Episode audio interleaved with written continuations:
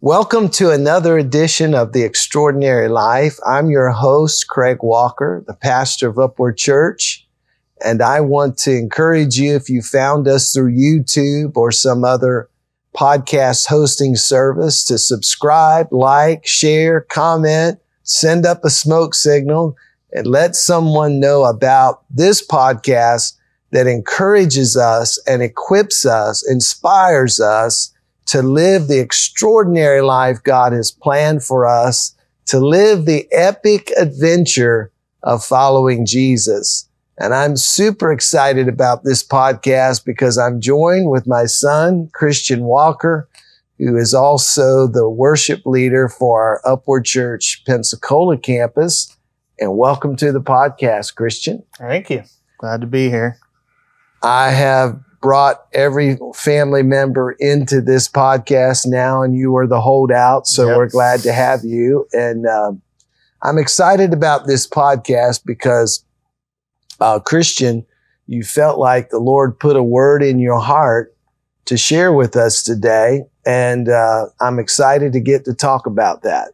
Yeah. So I got this fresh this morning while I was in my daily Bible reading and I just came in your office and said, "Hey, I think I have a word."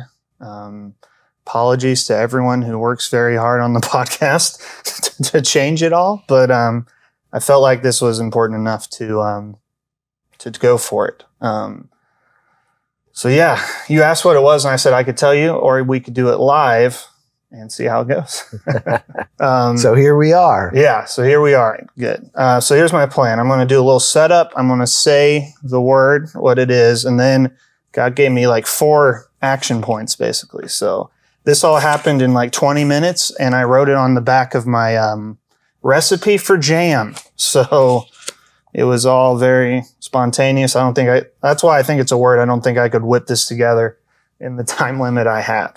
Um, I love it when the Lord just drops a word in our hearts like that. It's almost like we're taking dictation. Right. I'm just taking notes. Yeah.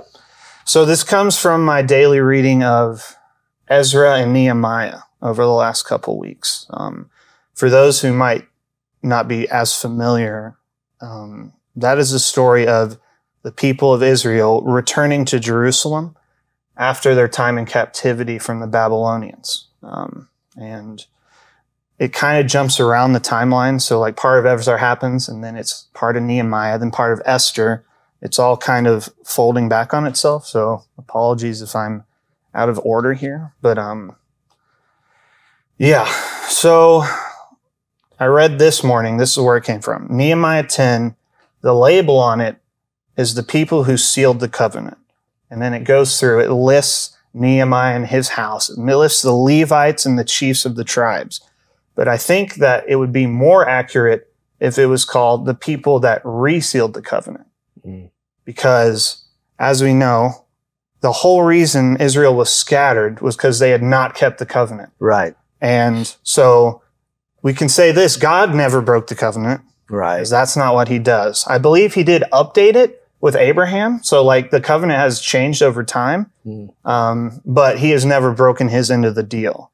And in fact, in Nehemiah chapter one, he tells God basically that you scattering us was you keeping the covenant. Right.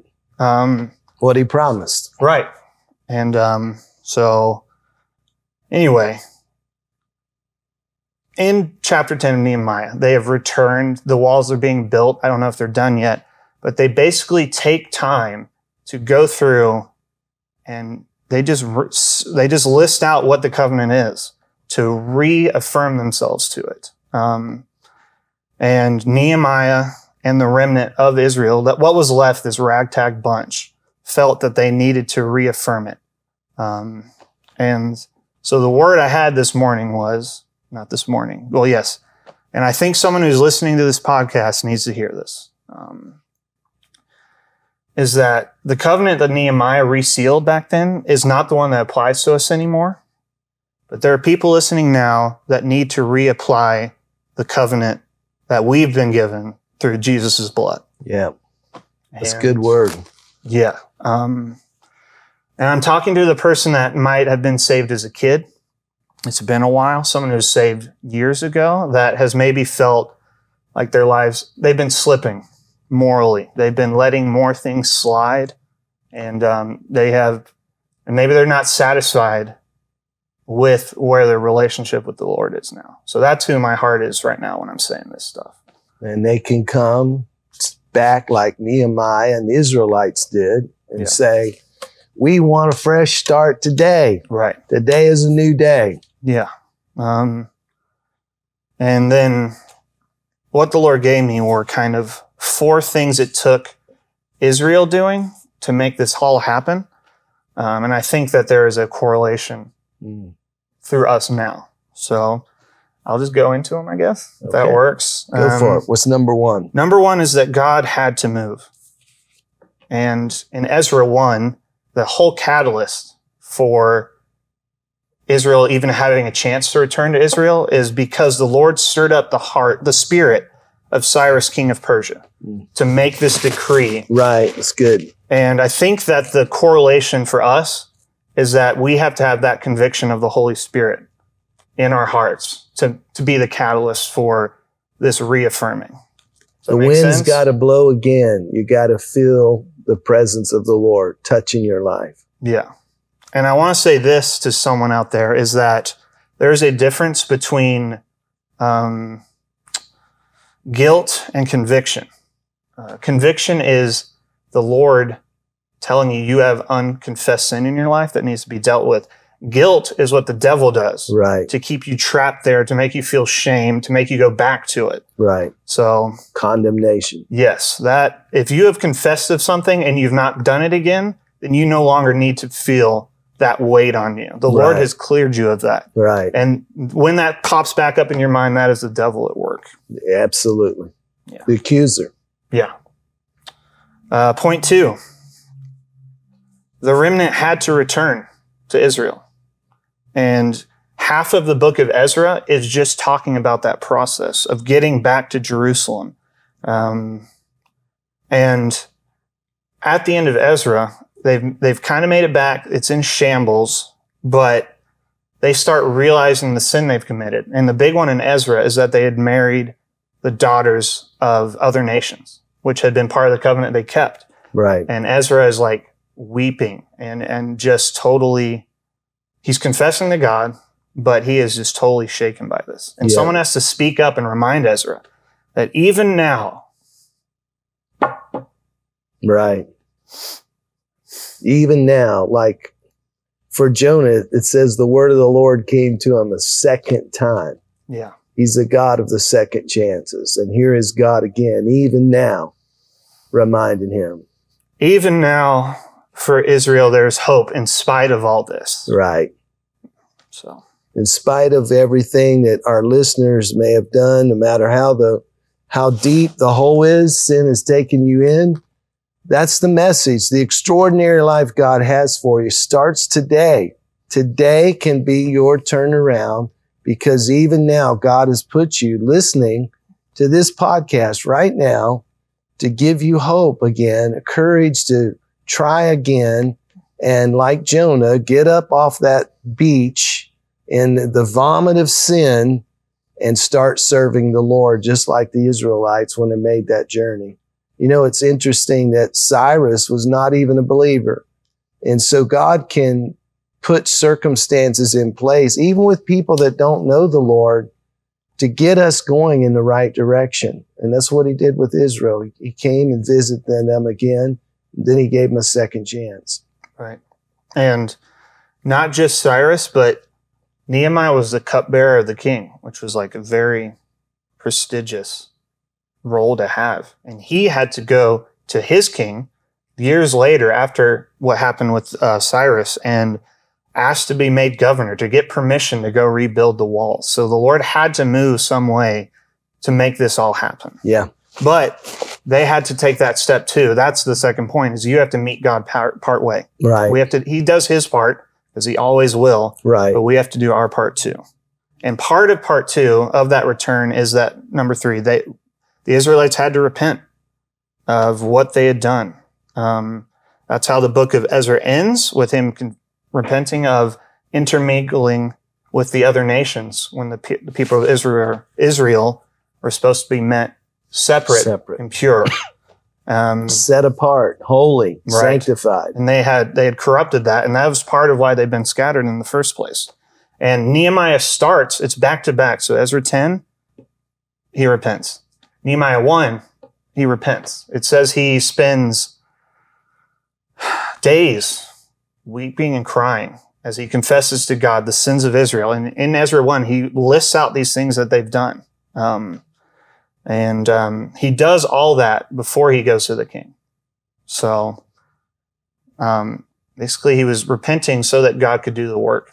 I think. Is that is that right? Yeah, he was getting, he was postured now where God could even move heathen kings, people that are maybe in your life that don't even know the Lord, don't walk with the Lord, can start giving you favor or posturing you in a position for God to give you the success he has planned for every one of us. That's his plan, future and hope. Yeah. Um, yeah. Um, and then the last point. Part of this whole process was fasting. A little tie-in because in January, Upward Church is going to be doing our corporate fast, and this process in both Ezra and Nehemiah involve fasting. In Ezra, before the Israelites set out, they had Cyrus's permission, and Ezra had told the king that they didn't need a guard. But then it was time to leave, and he was like, maybe I should have taken that guard. But he doesn't ask the king for that. In the Bible commentary I'm reading, it says that if he had asked that, his actions would have denied his words. Mm, And it's um, powerful. yeah, so they spent time fasting and praying before they set out. Like that was the, they're like, we're doing this and we're taking time to do it. They didn't like fast on the way. They did it and then they went. because in that day there would have been robbers on the road. You Right. would have it would just been a normal procedure to have protection. Right. But Nehemiah says to the king, "Listen, our God is well able to protect us." I, I mean, he put God on the line. Right. Right. But then he's like, "Well, we better make sure we have the favor of God with us." And, Right. And and fasting really does clear the air, and that's what they did. They cleared any kind of resistance, any kind of hindrance between them and God. They said, "We're going to put it to the side. We're going to make sure we're going out with God's favor on our life." Right. And not just like common thieves, they were the enemies of Israel Yeah, that didn't want right. the, the walls rebuilt. They didn't want the Israelites to return. They, um, and that's, that's like a lot of those books is people trying to either misrepresenting Ezra and saying he's saying things he's not to make the king angry at him to people literally trying to lure Nehemiah to his death. Right. And, um, I, th- as a side note, I think Nehem- the first like four chapters of Nehemiah would make an awesome, good Christian movie Yeah, where it's like absolutely. getting the king's permission, yeah, yeah, yeah. the work on the wall, them carrying a sword at all times while they work because they have to be ready, Yeah. and then multiple assassination attempts. Um, You Anyway, You definitely got the proca- protagonist and the, yeah, the bad guys. yes, and then people big time. they they go hire a priest to kill Nehemiah because they know he's a man of God. The Yeah. priest is like, "Come to the house of God, so you'll be safe." They were lying in wait to kill him. Yeah, But to get back to the last point, um, before in Nehemiah 1, he fasts as well. That's what he's doing while he's crying and, and um, praying to God, is it says he fasted and prayed. And as a cupbearer, he would have the luxuries of the palace at his um, demand. yeah. I never thought about that. He had the temptation all around him. Right. So he abstained from all of that to both repent to God, to ask for God's favor, to get the king's favor. So the fasting really activated a lot of the things that for it all to take place, essentially. I think that fasting, when we fast and we're around food, which you don't realize how much food is the center of your life Right. Or how much of your life centers around food until you start fasting. Everybody and their brother's going to ask you out to eat. Everybody's going to have a party that you have to go to. Right. But part of what fasting does is it screams to us through a, the belly groans, the Yeah. stomach, the hunger pains. No, I want God more than I want food. I want God more than I want anything else. Yeah. And and that's important, not just for what it does between us and God, but it's important for us to just deny our flesh and say no, no, no, no. Uh, and, you know, eh, don't give in to the, uh, well, food's here, I should eat it. You know, when you're on a fast, just, just go into it each day going, Lord, today I want you more than I want food. That has helped me on, on the long fasts that I've done is every day say, Lord, today, this day is set apart for you. And I want to show you that I want you more than anything, including food. Yeah. And that's what the Israelites did. I mean, this is a, usually when you go on a trip is not a great time to fast either Right. um, because it's hard when you're on the road. But they knew they needed God's help and they were serious with God. And the Bible says that if you seek me with all your heart, I'll be found of you. Yeah. And anytime we take one step to the God, He's going to take two to us. He's going to run to us. Right. And fasting thins the veil between heaven and earth so the supernatural can happen more readily in our lives. Yeah. And um, I don't think I've ever successfully finished a fast. Um, and I think it's because I did it for the wrong reasons. I was like, oh, I'm going to lose some weight. It'll be great. But this year I was really praying about this fast lately. And then I started reading Ezra and saw all the ways this fasting has activated these things. Um, so if you're out there and you're like, um, should I do this fast or not? You have time to pray about it and find out what the Lord wants you to do. I feel like I need like a water fast level reset in my spiritual life. So that's what I'm praying about doing. I don't want to just do it because I know that's the gnarliest fast. If that's the reason I'm wanting to do it, then I don't want that. You know, I want the Lord to tell me what to do. But um, it's just something that I think everyone should consider that's listening to this to reset their year at least. what Christian's referring to for those that are not a part of Upward Church. The beginning of the year, we go on a 21 day fast. It can be a Daniel fast, which is just vegetables and fruits, or it can be a more serious fast, water and juice. Uh, we don't advise anybody not to drink a lot of water. Yeah. Um, Broth. and abstain from water and food, that's very dangerous to your health. That has to be a supernatural fast for that to happen. But, you know, your body will tell you you're going to die and uh, you're not going to die. You're going to be okay. Uh, some of you may have medical conditions. You'll have to, you know, consult your doctor. But for most of us, it's just a matter of beating down the flesh, which is our real enemy that our flesh wants us to pamper it, give into it. But we have to say, no, you're not the boss. I want the Lord more in my life than I want food. And it's always easier to fast together with others. So you can join us. We'd love to have you fast with us starting January the 1st for 21 days and watch what the Lord will do. I want to give a couple resources to our listeners. Yeah.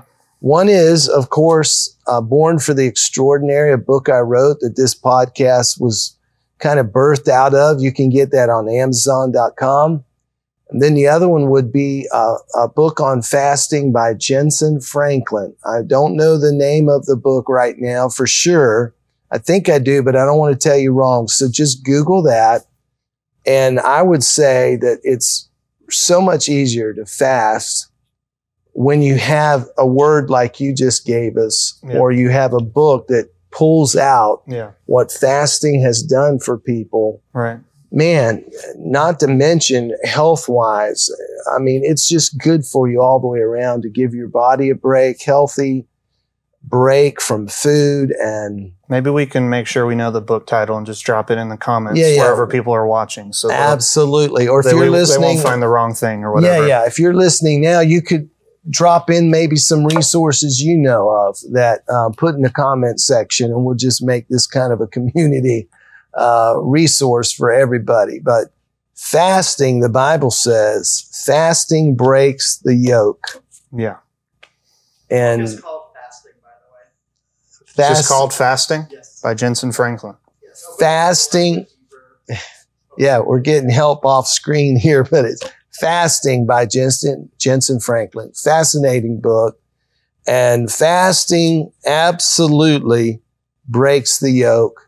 It is a discipline that Jesus just assumed we would do. Yeah. He said, when you fast, not if you fast, but when you fast. So it's a discipline that many Christians find as a foreign concept, Right. but it's really a basic discipline of following Jesus Mm. that the church needs to get back to. Yeah. And uh, I can tell you in my own life, I have seen the power of fasting. You know, you mentioned the tears and the crying and the repentance. When you fast, it's just so easy to weep and cry. And it's like the, it's like an onion with all the layers on it. Over time, believers get crusty and more and more layers. Yeah. But when we fast, it's like God begins to peel off that crusty layer and crusty layer until we get really tender to the Lord. I remember one time I was on a long fast and I told Leslie, my wife, Leslie, I was like 10 or 13 days into the fast. And I told her uh, in a transparent, honest moment, I said, you know, I just feel like I'm just now getting softer. Wow. Um, and you just don't realize it. Life can make us get kind of crusty and hard. Ministry can be hard. Right. You're in it with me Yeah. and you can, you know, you got to fight off cynicism and, Yeah. you know, there's some battle scars that you carry, but the Lord wants us to stay soft and humble Yeah. and submit to his hand. And the best way to do that is periodically to fast. So we begin the beginning of each year with a fast saying, God, we want more, you more than anything else. And we want to know what your plans are for the new year. Right. Um, so join us on that fast. Christian, what a great word. Thank you. Thank you for bringing it. Bring, course. Brought the fire today. I'm trying. and uh, we'd love to have you join us online. If you don't have a church at upwardchurch.org, you can see Christian leading the worship there, get to know him in that regard. And we want to encourage you to invite somebody else each week as we're learning how to live the extraordinary life. God bless you. We'll see you next time.